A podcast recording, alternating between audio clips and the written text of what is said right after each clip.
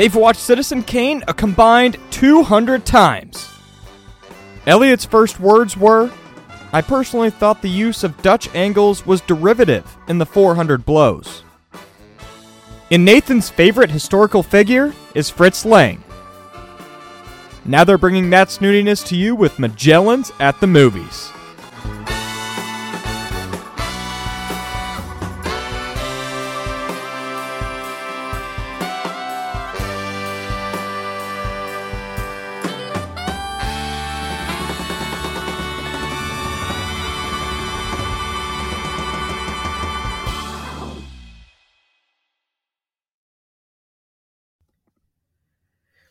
Right, Nathan. So I had cause to see you recently, and while I was at your apartment, you gave me some extremely devastating news, some bad news for everyone on the podcast that I think everyone should hear. So let's all get our tissues ready. Let's all grab a loved one. Let's all get our emotional support animals. And Nathan, why don't you tell us how many movies uh, we're going to get thanks to the success of Barbie? Oh, 16. Mattel. I think no. I- I really had no idea where you were going with that because I couldn't remember what I had told you or why would it cost. Yeah, I I think the ones that are like further along, there's a Daniel Kaluuya A24 style Barney the dinosaur movie that they're making or someone's Wow, making. those, those words do not belong in such close proximity with each other. Yeah, and then I think they've got uh, like a Polly Pocket movie lined up. Hot Wheels. Um, it's a whole. It's a lot. It, it's sixteen. I can't remember the full list because I just saw the headline and was like, "That is a- atrocious. That's a a disgusting waste of everyone's time." But yeah, sixteen Mattel uh toy toyverse movies. I don't know what they're calling Dollverse, the DCU, Doll Cinematic Universe. I don't know. Well, that's abominable. Um, I have made the UN aware of this gross human rights violation, so hopefully they'll get a uh, a prosecutor on that uh, forthwith, uh, forthrightly, or post haste, or whatever. That's terrible. That's awful. Um, nobody wants that. It's going to crash and burn. Lots of people will lose money and lose their jobs, and it's all going to be. It's all going. It it'll be in a section labeled tragedies in our history books uh, a few a few years from now. Good grief. Yeah, that's the most important piece of news. That's the most important thing happening in the world right now. I think, uh, pretty much. I can't think of anything else. So, Nathan, do you have any anything you'd like to bring to the attention of the listening audience? Not really. I'm kind of I'm yeah, I mean, we're getting more delays. I already told you before we started recording that Beyond the Spider-Verse, the sequel to Across the Spider-Verse has been delayed, but I predicted it was going to get delayed like the week I saw it. I'm pretty sure I told you that there was no they didn't have a prayer of meeting the release date they had set. So, yeah. Otherwise, not a lot of excitement in the in the movie u- universe, the movie world. So I, I say let's let's jump in to this episode. I'm excited to see how angry you get here. Uh, we're doing our least favorite movies of all time. So I guess just for me, we're choosing the title least favorite. These are not the worst movies, or at least only one of them is like the worst movie I've ever seen. The other ones are just, I think, examples of types of movies I really dislike. So these are all movies that made me very upset. I, I'm I'm assuming it's a similar. You used a similar sort of strategy when you put together your list uh, for this episode, right, Elliot? Yeah, these are these are just movies that we dislike that provoke the most anger or sadness or existential crises in us. They don't necessarily they, they aren't necessarily even poorly rated. Two oh no, three of mine are very highly rated on Rotten Tomatoes. Um, the one, so uh, we'll spoil this a little bit. We share a least favorite movie, and it's like it's got like a 93% or something on Rotten Tomatoes. Uh, I've all I included that in my when I w- blew the whistle on Mattel's uh, thing to the UN. I included that this movie we're going to talk about is very highly rated on Rotten Rotten Tomatoes. So hopefully the UN can d- divert some resources to that pressing issue as well. Yeah, so this this might be a, a controversial episode because I've also got some movies on my list that are enjoyed by a large subset of humanity. They're critically acclaimed in some sense. They've been awarded numerous uh, flashy statues and such, and now we're gonna diss them. We're gonna we're not gonna be silenced. We're gonna speak our mind. We're gonna speak some truth. truth you to know? power. We're gonna speak speak some truth to power. Yeah, here in this episode. So let let's start with the one we share. Elliot, um, yeah, what's what's what's the worst movie you've ever seen? The worst, most unenjoyable, most abusively long, most painfully bad movie I have seen in my entire life that I hope to never see again that I would not wish my upon my worst enemy is Sergio Leone's Once Upon a Time in America. This movie sucks. This movie is a massive stinker. Every character, I do not exaggerate when I say every character in this movie is an unlikable, sadistic, sociopathic piece of human sewage whose successes I mourn and whose tragedies I celebrate because they're so flipping unpleasant to watch. That's the word that I most associate with this movie. It is just so unpleasant because you're watching these terrible snot smears do terrible snot smear things to people who don't really deserve it. And then the movie turns around and is like, wow, aren't you glad that they're robbing a bank? Woohoo! No, I'm not glad. I'm actually pretty pretty angry about it. So I know I just I know I just started at an 11, but I really dislike this movie. Uh, I'll, I'll bring it down a little bit. Nathan was doing some gestures because he doesn't want us to speak truth to power. He wants us to kind of uh, to capitulate to the elites. I, I don't share that sentiment, but Nathan, why don't you say what you're going to say?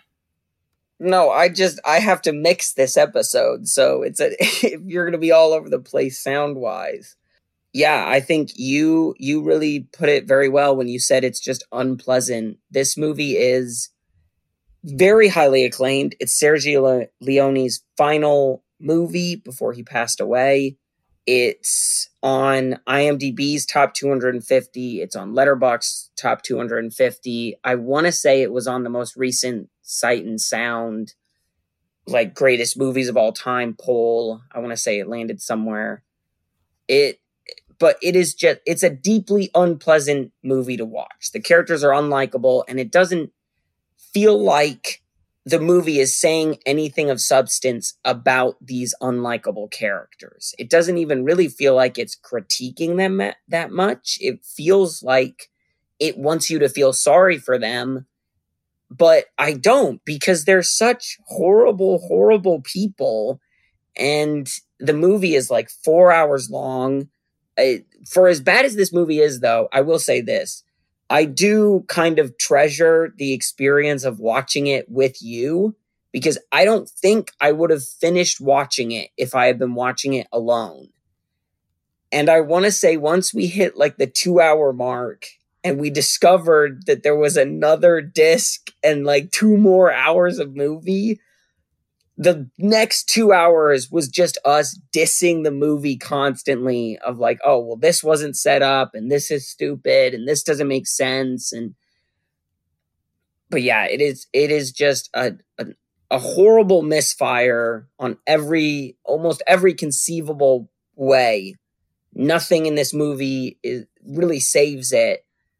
Ennio Morricone's score, I don't even remember as being that particularly good. So yeah, this movie's a mess. I I hate this movie.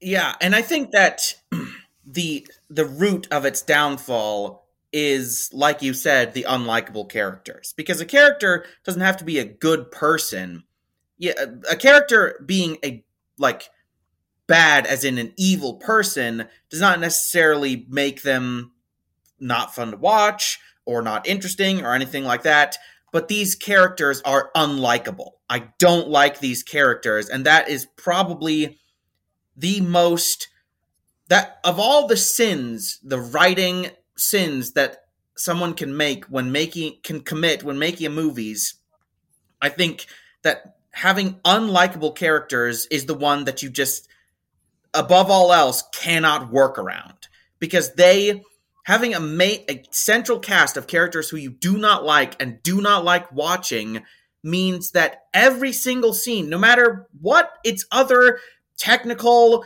merits or writing merits it's all going to be viewed through the lens of these abominable pieces of trash who you just would really like to not be on the screen anymore. So everything is tainted by their by their vile stench. And uh, I'm glad you brought up our experience with this because I I distinctly remember about like halfway through, or maybe maybe a little bit before halfway through, there's a shot of Robert De Niro's character. I think he's in like a subway or something, and he's just wandering around and he walks over to this big mural on the wall and I I distinctly remember saying like wow this shot is taking a really long time but communicating nothing and you saying well hold on let's just wait and see if it like is brought up again or if it ties into the movie somehow. It never did. Nathan's generally a more forgiving person of movies i think than i am. So i had already checked out by that point but nathan was nathan realized what was going on soon after that and yeah we if we had foodstuffs on us at the time i think we absolutely would have been flinging them at the screen and booing and jeering and just praying for an end to our suffering. Yeah i think i think that's very very concisely put. So that's that's a good place to start. That's our least favorite movie ever. We hated it. It was awful. Now the rest of these are better by comparison, I guess. So I'll go with my second one, and that is the 19 I can't remember the actual year. I want to say it's the 50s. But the American adaptation of Leo Tolstoy's War and Peace, which if you didn't know is probably my favorite book of all time. I've seen three different adaptations of it. Two of them are quite good. This one is an embarrassing failure on almost every level. It's three and a half hours long, which is not nearly long enough for a book that's 1,200 pages long. So they cut out huge amounts of the story to its own detriment. Uh, Henry Fonda plays the main character, which is a disgusting miscast. I love Henry Fonda, but Pierre, the main character of War and Peace, or one of the main characters, should really be played by someone with a lot of kind of youthful innocence because he's a very naive, kind of stupid, clumsy character. And Henry Fonda is none of those things. I, I swear he he turned 80 when he turned 40 is how I kind of feel about Henry Fonda. He's got a really weathered ancient wisdom, which does not lend itself to Pierre. Um, the movie feels like it was made really, really cheaply. Like the battle scenes are really lame. The ballroom scenes only have like 20 some people in them. So they go to this huge dance for the Emperor of Russia, and there's like 30 people there, and it looks like really lame. It's really pathetic. It's a terrible movie. It was so bad. The Russians, the Soviet government bankrolled their most like popular director to make another adaptation of War and Peace as a response because they considered this adaptation like an insult to Russian heritage.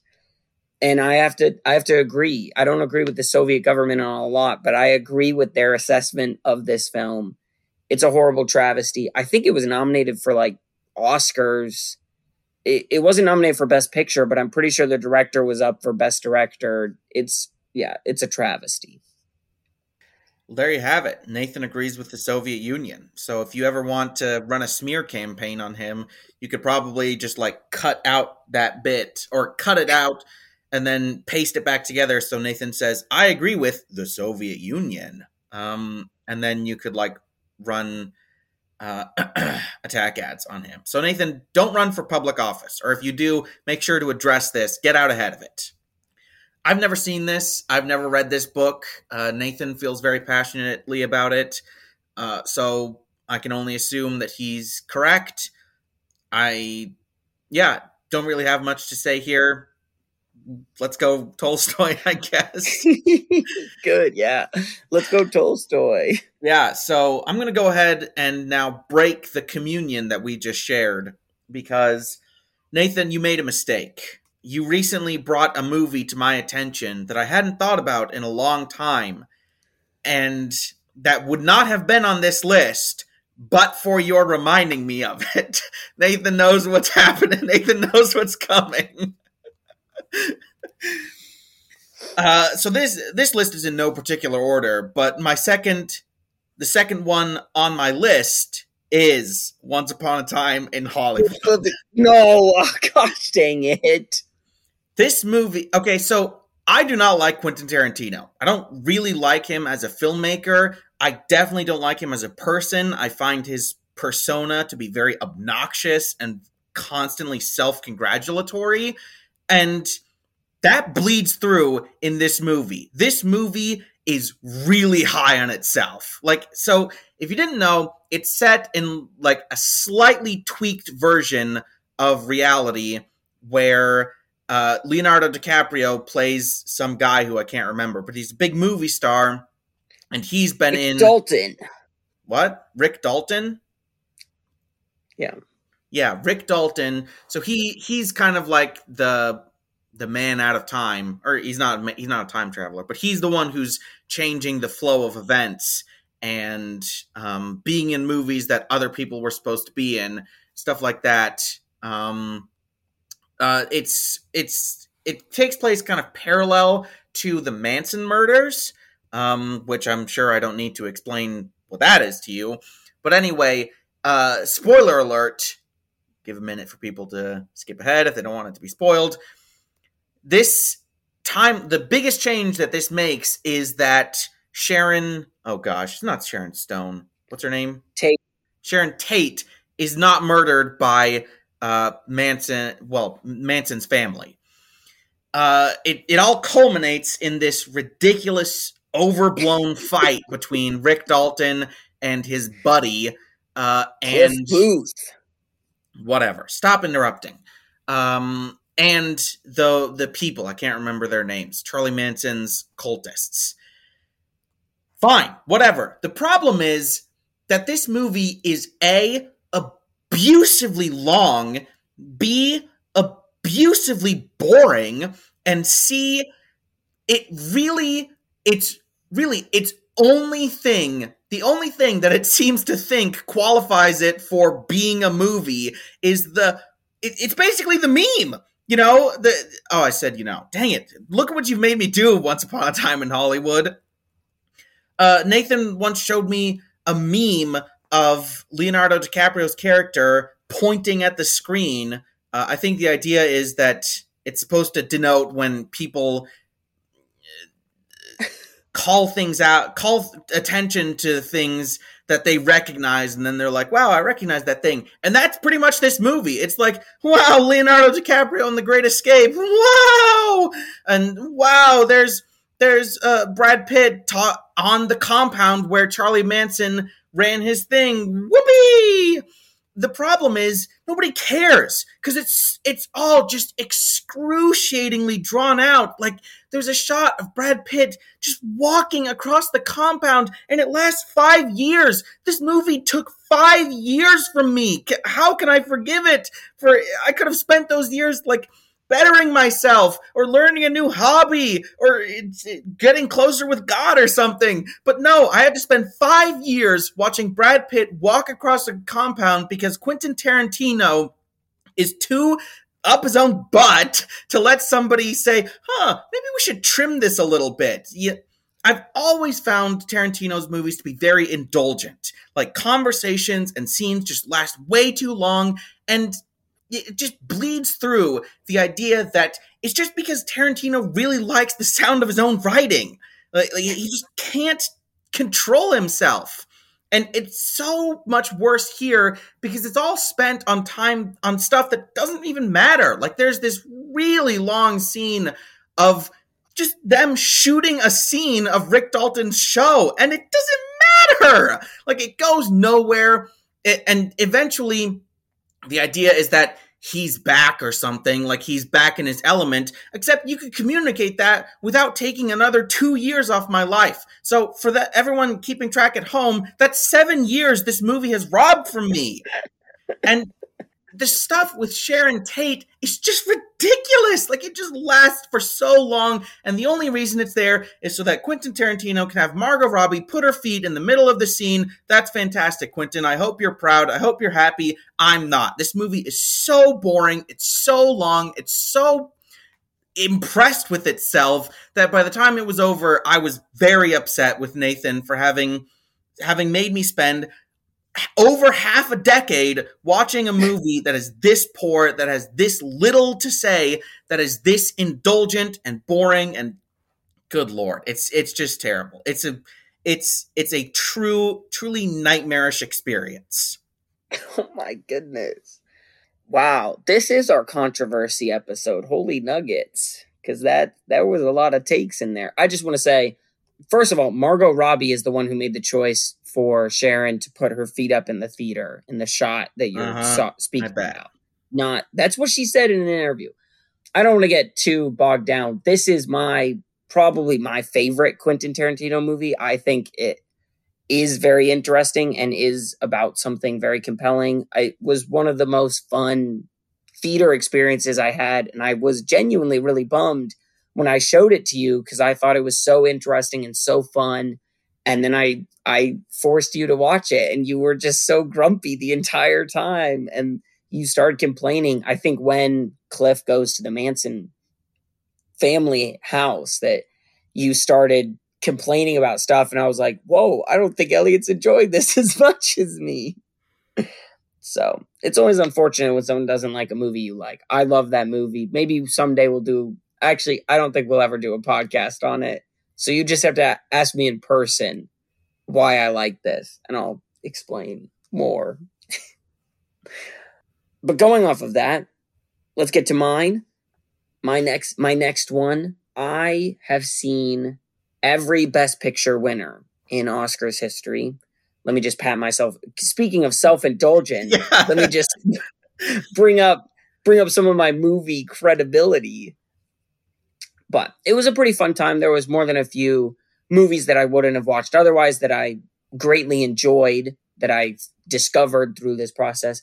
But there were a few stinkers. So I, I had to put my least favorite Oscars Best Picture winner on here. And this shouldn't come as much of a surprise if you know much about the Oscars Best Pictures. My least favorite is Crash, which defeated, very famously beat Ang Lee's Brokeback Mountain in I think like 2003, 2002, something like that.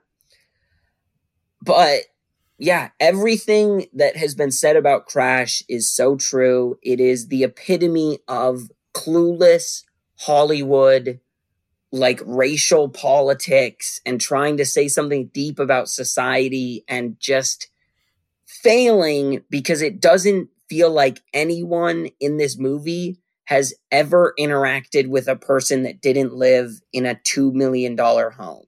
Uh, this movie is the most tone deaf, stupid piece of garbage, piece of artsy filler nonsense that you could ever see. It opens with the line, maybe we crash into each other just to feel something, which is already like mind bogglingly pretentious And yeah, the movie is just awful. It feels like it was written with Mad Libs, that it was because it it follows like eight or so characters and they're right kind of converging and diverging stories. So think like magnolia or nashville or um i can't think of a less pretentious example. Think a movie like that.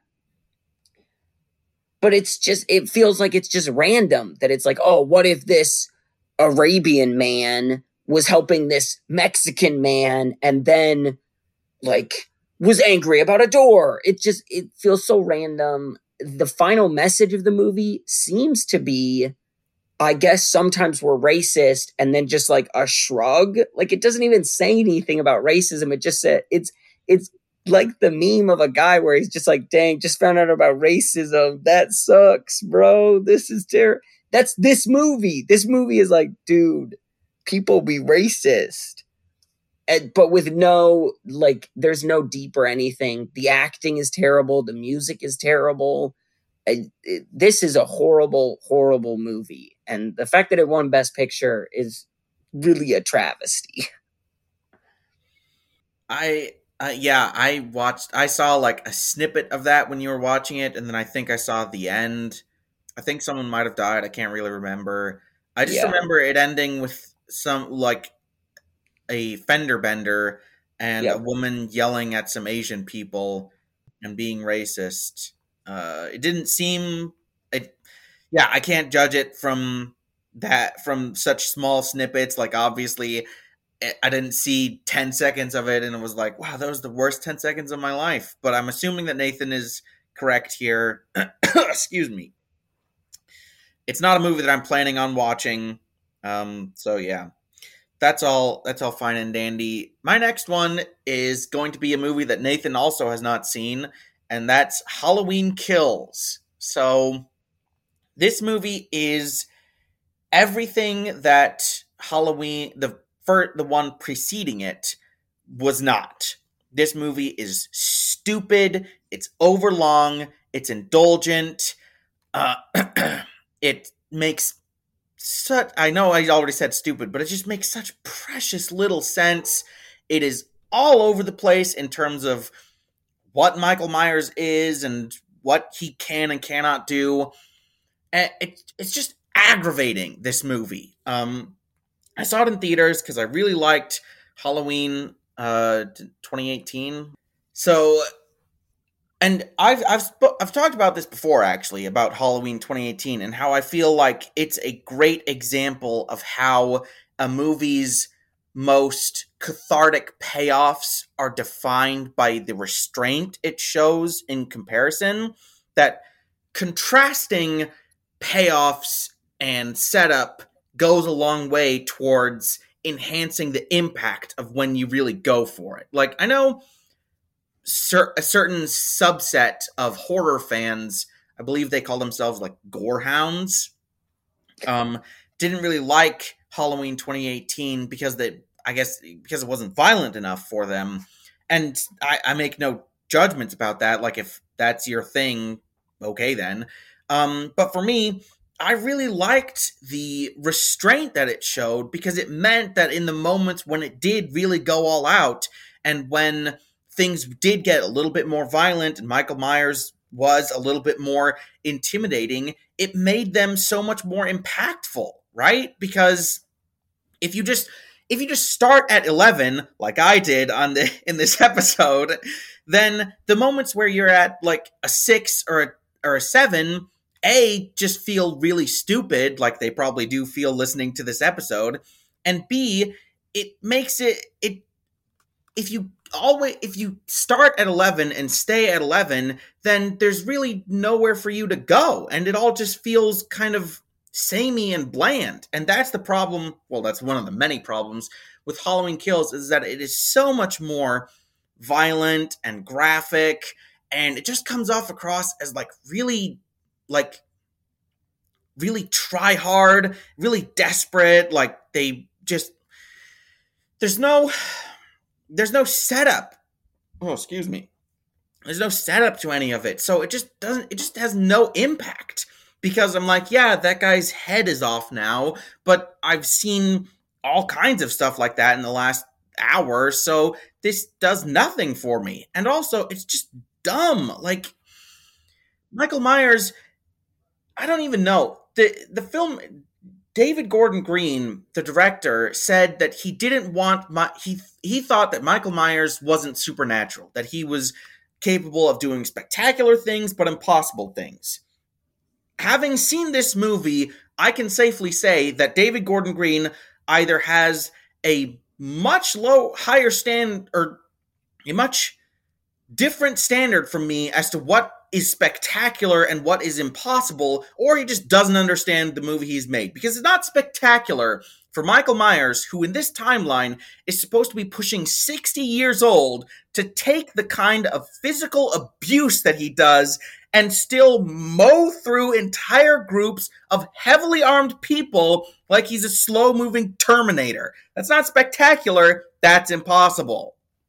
And gosh, I mean, Jamie Lee Curtis is barely in it. She spends most of the movie in a hospital room. So it's mostly about just a bunch of essentially a lynch mob, or not really a lynch mob, a posse of people running around doing stupid things trying to kill Michael Myers. And the way that the filmmakers get him out of these situations is either he does something impossible, or the townspeople are just incompetent. Like they have him right where they want him. He's on the ground, and instead of like getting a shotgun and double tapping him or parking a semi truck on his face, they just lean down and really slowly, with trembling hands, reach for his mask. And they're like, Oh, this is it. We've got him now.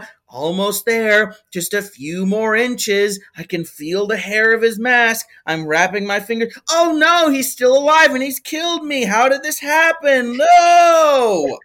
it happens so often and it's just dumb. And yeah, it's also trying to make some really convoluted point about mob mentalities and how how I guess movements against evil can tend to be target the wrong people. It makes this point through the addition of a different character who's also like an escaped mental patient, but the people think that he's actually Michael Myers.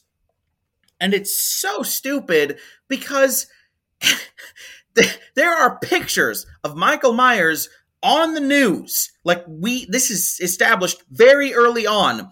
And this guy that they're that is supposed to be being mistaken for Michael Myers, who's like six feet tall and built like a brick wall. This guy is like five foot four, and he's a dumpy old guy with eh, who's going bald. And I'm supposed to believe that they think that he's actually Michael Myers. Why? He doesn't even have the mask or anything. Like, why do they think that Michael Myers is A, basically built like a middle aged dad, and B, still running around in his whites, like not wearing his mask or anything? It's just, it's stupid. The whole thing is stupid. I saw it with my father, and the first thing I said to him after the credits rolled was, I was like, that was just dumb. That was just so dumb.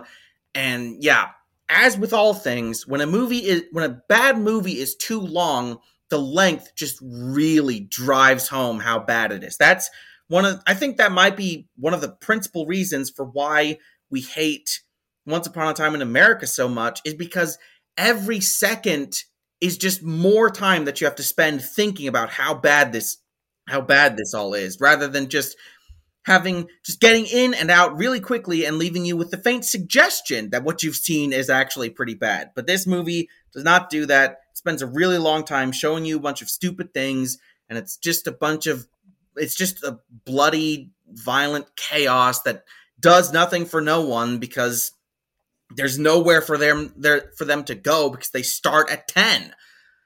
So there's no build up in anything that's happening. And yeah, it, the ending is just preposterous. Uh, and the way that Michael Myers is always escaping, it just makes it does my head in. I'm I'm rubbing my forehead. You can't see it, but I'm rubbing my forehead, which is what I do when I'm irritated and tired. And that's that's that's that's how this movie makes me feel. I know that that's really rambly and chaotic, and I went and I was all over the place, but yeah, I it was it's bad. uh yeah. Like Elliot said, I have not seen this movie, and that was a choice because I went to the newest, the Halloween 2018 with our father, and I enjoyed it a fair amount. And then I wa- I had already seen or I watched shortly after the original Halloween. And then when the trailer for Halloween Kills came out, I think I called dad or I was talking to Elliot. Some I was doing something that I was interacting with one of you. And I said, I'm not going. That trailer looked terrible. Like that trailer looked stupid. I didn't understand why they were doing it like the same night. That didn't make any sense to me. That did not seem like the right call to have it be like a immediate sequel to the the 2018 one and then every like successive trailer just more and more drove home the point that this looked really dumb and that they were very quickly falling into the same things that everyone had criticized all of the already existing Halloween sequels for for being like getting sillier and sillier and getting just stupider and stupider. So, yeah, I said I was never going to see it. I didn't the reviews were terrible. I was justified in not seeing it. Yeah, and then Halloween Ends was like 2% better. So that's the only reason Halloween Ends isn't on this list and Halloween Kills is, is because Halloween Ends isn't quite as long, I think. Well, this is going to be a bit of a throwing. I'm kind of cheating here. I'm going to put two movies in one place because my criticisms it's cheating. I can do what I want, okay? This is the episode where we're speaking truth to power. So sometimes you have to bend the rules a bit. Um, I'm going to put two movies here because my I feel the same way about both of them and my criticisms of one are the same criticisms I have of the other. So this is going to be the Coen brothers, Barton Fink and Denis Villeneuve's Enemy. And both of these movies are short. Elliot was just talking about how much we hate long movies. For how short these movies are, it's amazing how frustrating and boring they can be. Enemy is about a guy who discovers like his doppelganger lives in the same city as him. And then Barton Fink is about a writer who moves to California to write a screenplay, I guess, and then experiences some like writer's block. But both of these movies are just painfully pretentious. And I mean, I think people sometimes overuse the word pretentious when they really just mean like pointlessly artistic. But I, I really think these movies are pretentious in the way they seem to think they're about something, but I really don't believe the writers of these movies had any concrete meaning in their mind when they wrote it. And you can even see interviews with the Coens where they say that they wrote Barton Fink like in between writing Fargo or something. They they were like whenever they had writer's block, they would go out and just randomly write a scene for Barton Fink and so Barton Fink is so stupid. It's terrible. It makes no sense. It's artsy for just like artsy, fartsy pointlessness. And it won the Palme d'Or, which is one of the most like meaningful awards a movie can win. It's the highest award at the uh, Cannes Film Festival but I mean, this is just so wildly pretentious and stupid, and it's terrible, and it's not even funny, which some of the Coen Brothers movies are. And then Enemy, I think is probably worse, but it's shorter, so it's slightly more like palatable. But it's the same issue that it seems like it's trying to say something, but I really don't think there's any meaningful message behind what is happening. And it doesn't it's it it doesn't evoke any emotion in me besides frustration. It looks terrible. There's like a weird orange filter over most of it. There's a lot of pointless like visiony things. It feels like a really terrible David Lynch movie and, and yeah, just, both of these movies are really pretentious, awful, artsy fartsy messes that I cannot stand. And you might think, wow, Nathan, you're a pretentious, artsy fartsy piece of nonsense. And that should just speak to how stupid and pretentious these movies are, that they were too pretentious even for me. So, yeah, these movies are terrible. Yeah, I agree. I think that those movies are definitely the worst offering from their respective directors.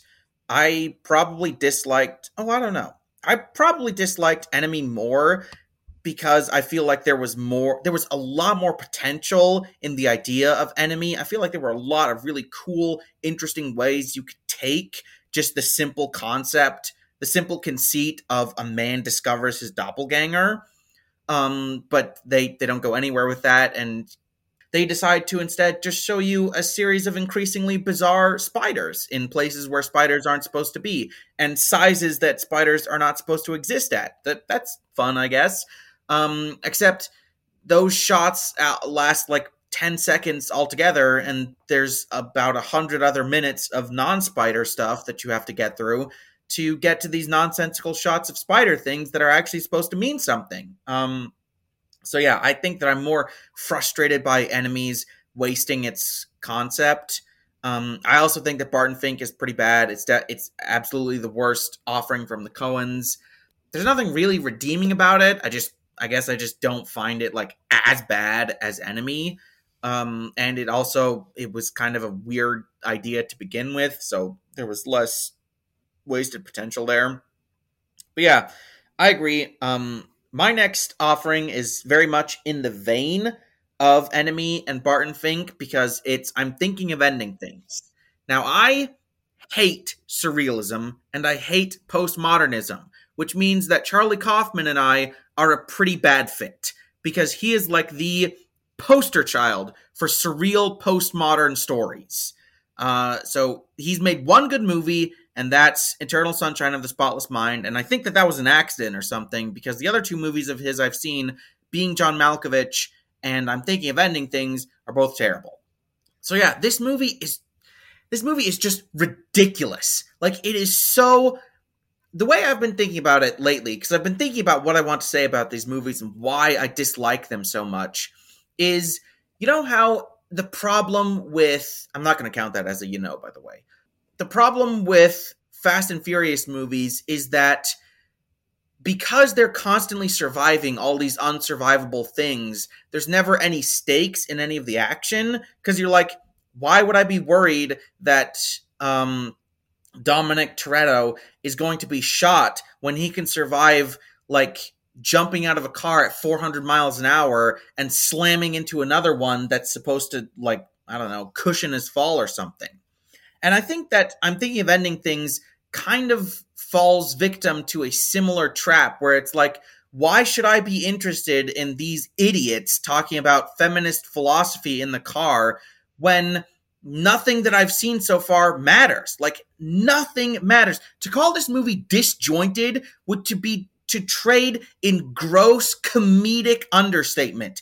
This movie's scenes are like a bunch of train cars that are made out of completely different materials that showcase different things that are that come in completely different shapes and sizes and are literally only connected by the fact that they happen to be in a sequence with each other. That's how disjointed this movie is because bizarre, unexplainable things are just always happening and it doesn't help that the reactions to them are just like bemused skepticism. Like she's like, huh, this laundry machine is doing something strange. How curious. Or, huh, these people at this frozen treat stand in the middle of flipping nowhere are a bit strange. How how how curious. How how how odd. How unorthodox.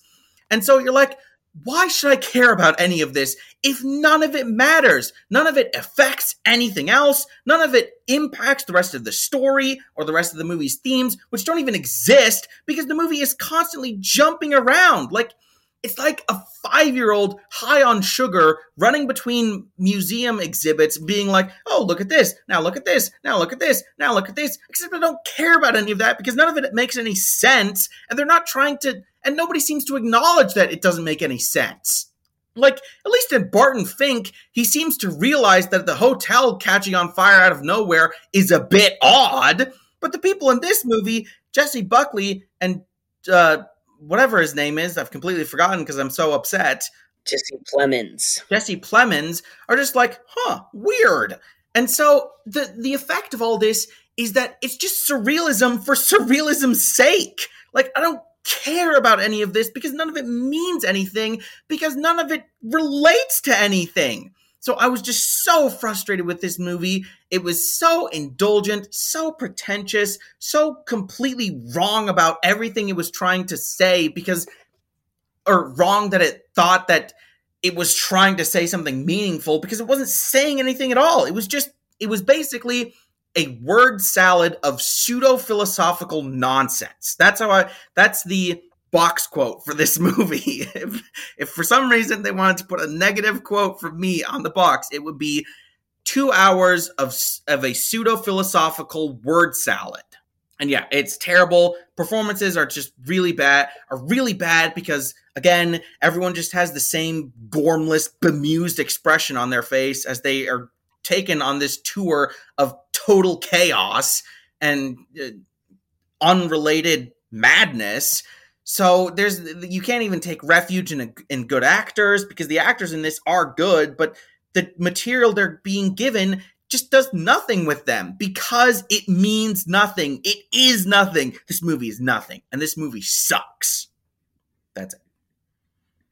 Oh, you're so over the top all the time. I feel like yeah, I guess I'm probably a bigger fan of Charlie Kaufman than you are because I don't, I like, I don't love being John Malkovich, but I think it's kind of funny. And I think probably Charlie Kaufman, my favorite thing that Charlie Kaufman has done is he wrote a book, and the book is pretty good. And I think has a lot of really good, funny ideas in it. I don't love this movie. I don't hate it as much as you because I do think it does a pretty good job of creating a very specific feeling in me, at least. I clearly it did not create a very good feeling in you, but I felt like it did kind of communicate a certain idea of kind of regret and kind of that regret where that regret leads if it festers for a really really really long time. I do think it's kind of disjointed. It's weird. There's kind of a protagonist switch halfway through. I feel like I would have to rewatch it in order to really like get a more complete idea of the movie, but I also don't really want to rewatch it cuz I didn't like it enough to want to rewatch it. I also think this movie has an incredibly high barrier of entry because there's multiple times where they reference incredibly niche things. I mean, the ending is an extended Oklahoma and Ron Howard's A Beautiful Mind reference, which are weird and silly things to reference. And I feel like you need knowledge of both of those things in order to understand the ending, which I think is maybe a bit more than we should be like trusting the audience to know. But whatever.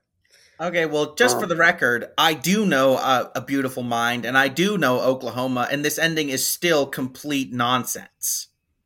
Well, there's other stuff. To, like, there's a part where they start reciting a like New Yorker review of a woman under the influence. Which Elliot, are you a big John Cassavetes fan? No, and even if I was, that wouldn't do anything. Because like if they quote if they read past I'm reading Moby Dick right now and I'm really enjoying it, but if they if um, I watched a movie and they just started reading from Moby Dick, I would be like, "Huh?" instead of like, "Wow." Yeah. Well, whatever. Whatever. So, I don't dislike it as much as you. I do agree with some of your points. My final one, and I don't, you know, Elliot at the beginning of the high school musical episode said that right you are allowed to like whatever you like and us saying that we dislike something that you like should not, you know, I don't think anyone should ever feel bad for liking, for enjoying a piece of media that they enjoy. I, uh, we are given, we aren't given a huge number of things to feel happiness about. So if a piece of entertainment makes you happy, it's horrible if someone then takes that happiness away from you. But when I was in high school, I was forced to watch all five of the Twilight movies. And it was one of the worst movie watching experiences I've ever had. I hate these movies. I don't think they were really made for me. I think they were clearly made for pre-teen adolescent girls, which I am not. But I think even beyond that, eh, these movies, and I'm lumping all of them together because they're very, they're practically indistinguishable in quality. They are terrible. They are poorly acted, not because they have bad actors, but because the direction in the acting is just way awful. Kristen Stewart doesn't react like a human being should to anything.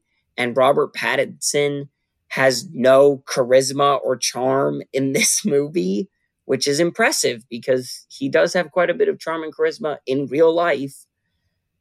Uh, but these movies, they look terrible. I don't understand why they're shot the way they do. They have so many Dutch angles. These movies were probably where I got my hatred of Dutch angles because just every other shot was a pointless, stupid, meaningless Dutch angle that signified nothing and was just like edgy and quirky to be edgy and quirky, which is so much of this movie. I, I feel like it has really bad messaging that Bella really needs therapy more than she needs anything like then she needs to decide if she's on team Edward or team Jacob. She needs to be on team therapy. Okay? That's what she needs there's you know a lot of the side characters are annoying the villains are stupid the i love vampires i'm kind of a big vampire fan i think they're one of the coolest movie monsters you can use and the vampires in this suck they're stupid they're lame their powers looks lame the werewolves are pretty dumb too they look marginally better the CGI baby in the last one looks terrible. The last one's probably the worst one because the CGI is awful. It looks stupid, and the final battle is such a brainless kind of gag. It's such an unfulfilling ending to a series I was already not very fulfilled with. But these uh, these movies are just really bad. I think the only way you can really enjoy them now is if you did watch them as a kid and you really enjoyed them and now you just go back and you're like, "Wow, it's kind of bad but in a campy fun way." And I cannot watch it like that. It's just bad in a bad way. And so I I cannot stand these movies. I had some friends who recently like watched through all 5 and they like invited me and I was like, I'm not, I can't even ironically subject myself to watching these movies again because they irritate me so much. And I feel like they have so many problematic and sketchy ideas and messages in it. The one kind of redeeming thing Bella's dad is kind of a goaded young adult dad. He does a great job. Everything he tells Bella is straight up facts. He's constantly like, hey, maybe you should stop fretting about this doofus guy who sucks and should like focus on yourself. He says a lot of things that are very good advice that Bella never listens to. So the dad's great. Everything else, terrible. Yep. Never seen him, never will. Um, my my my last one is one that is again pretty well liked.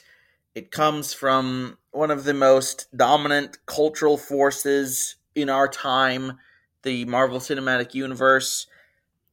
I had kind of checked out of superhero movies already by the time I saw this, but this definitely didn't help.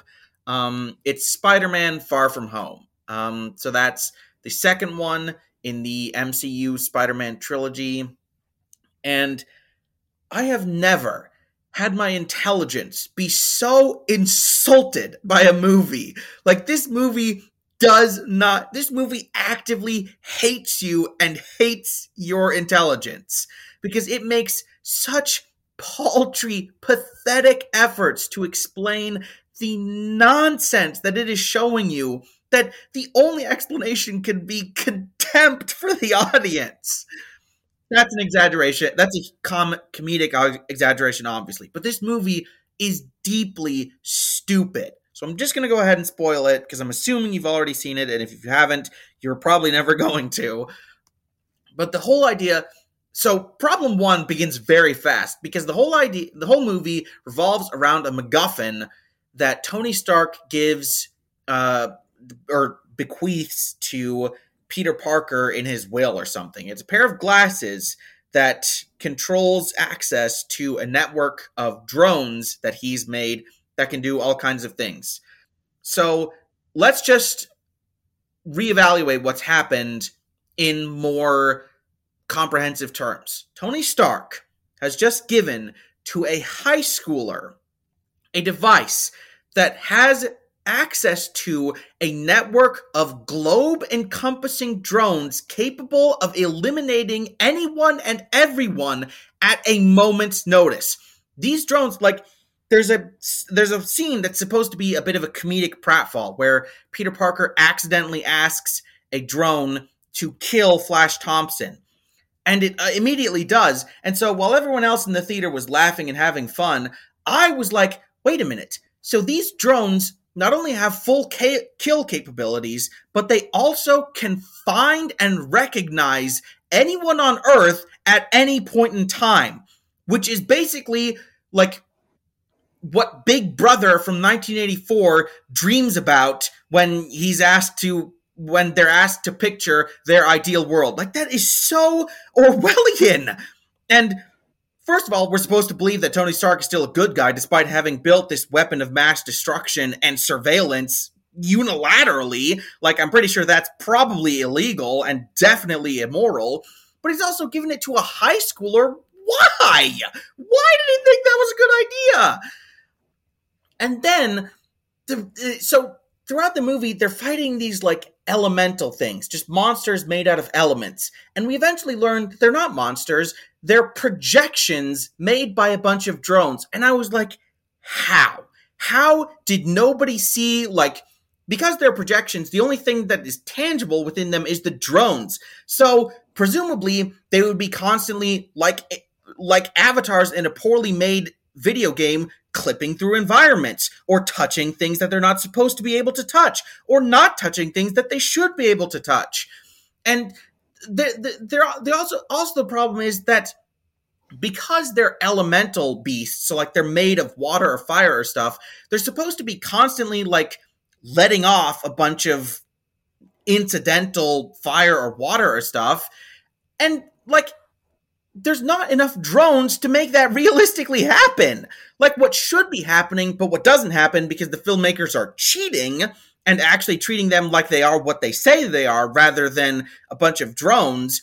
But what should be happening with the water one is it should be rolling across different surfaces and not getting it wet enough. Like I know the drones can have little water jets, but that is not enough to replicate how much water a 50 foot monster made of the stuff should be spraying at all times and on all surfaces. Like, you you should be able to take one look at that and say something's not right here. Like that thing is that that's wrong. And yeah, and the villain's ultimate plan just comes from yet another thing where Tony Stark screwed someone over and now they're mad and they want to destroy the world and I'm so tired of that motivation for these villains, especially in Spider Man movies. Like, I don't care about Tony Stark and I don't care about his stupid past where he keeps on doing these terrible things despite allegedly going on this massive multi movie redemption arc. But that's a rant for another time. And yeah, the, the, the movie just is insultingly dumb. This movie is dumb and I hated it. Wow, I think I think you're probably right, but I didn't notice a lot of these issues when I saw. I've never rewatched this, and I probably never will because it's easily my least favorite of the MCU Spider-Man movies. But that makes sense. This is this is our controversy episode though. Jeepers. You're coming at everyone. Marvel, Quentin, Sergio Leone fans. To, yep, Charlie Kaufman to power. fan. Yep, our truth our truth to power episode. Well, that's uh that's all I had. I'm assuming you don't have another one. Nope. All I have, all I have left is that life is hard and full of disappointments. Good deal. Good deal. Well, next, you know, this was fun. Next week we'll be back with a regular movie of probably some old thing that no one's seen. We'll get back. We'll get back on that grind, that classic movie grind. So we hope you have a great week, and then catch another episode next week.